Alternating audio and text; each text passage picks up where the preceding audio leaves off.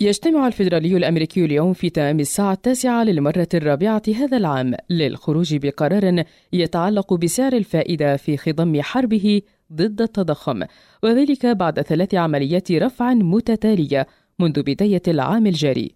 يأتي الاجتماع هذه المرة بعد بيانات تضخم وصفها رئيس الفيدرالي بأنها بيانات سارة وبذلك فإن التوقعات تميل بشكل كبير نحو القيام بتثبيت أسعار الفائدة دون الاضطرار لرفعها.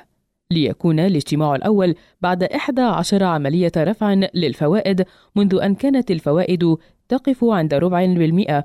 لتصل اليوم إلى 5.25% الأسواق الآن بدأت بتنفس الصعداء بعدما وصل التضخم إلى مستويات 4% منخفضا عن المستويات القياسية. التي كان قد وصل إليها في منتصف العام الماضي حينما ضرب 9.1% ولكن بعض المحللين ما زالوا يرون أن على الفدرالي عدم التهاون مع التضخم حتى وإن انخفض حيث قال بعضهم إن التضخم ما زال ضعف المعدل الذي يرغب به الفدرالي والمتمثل باثنين بالمئة.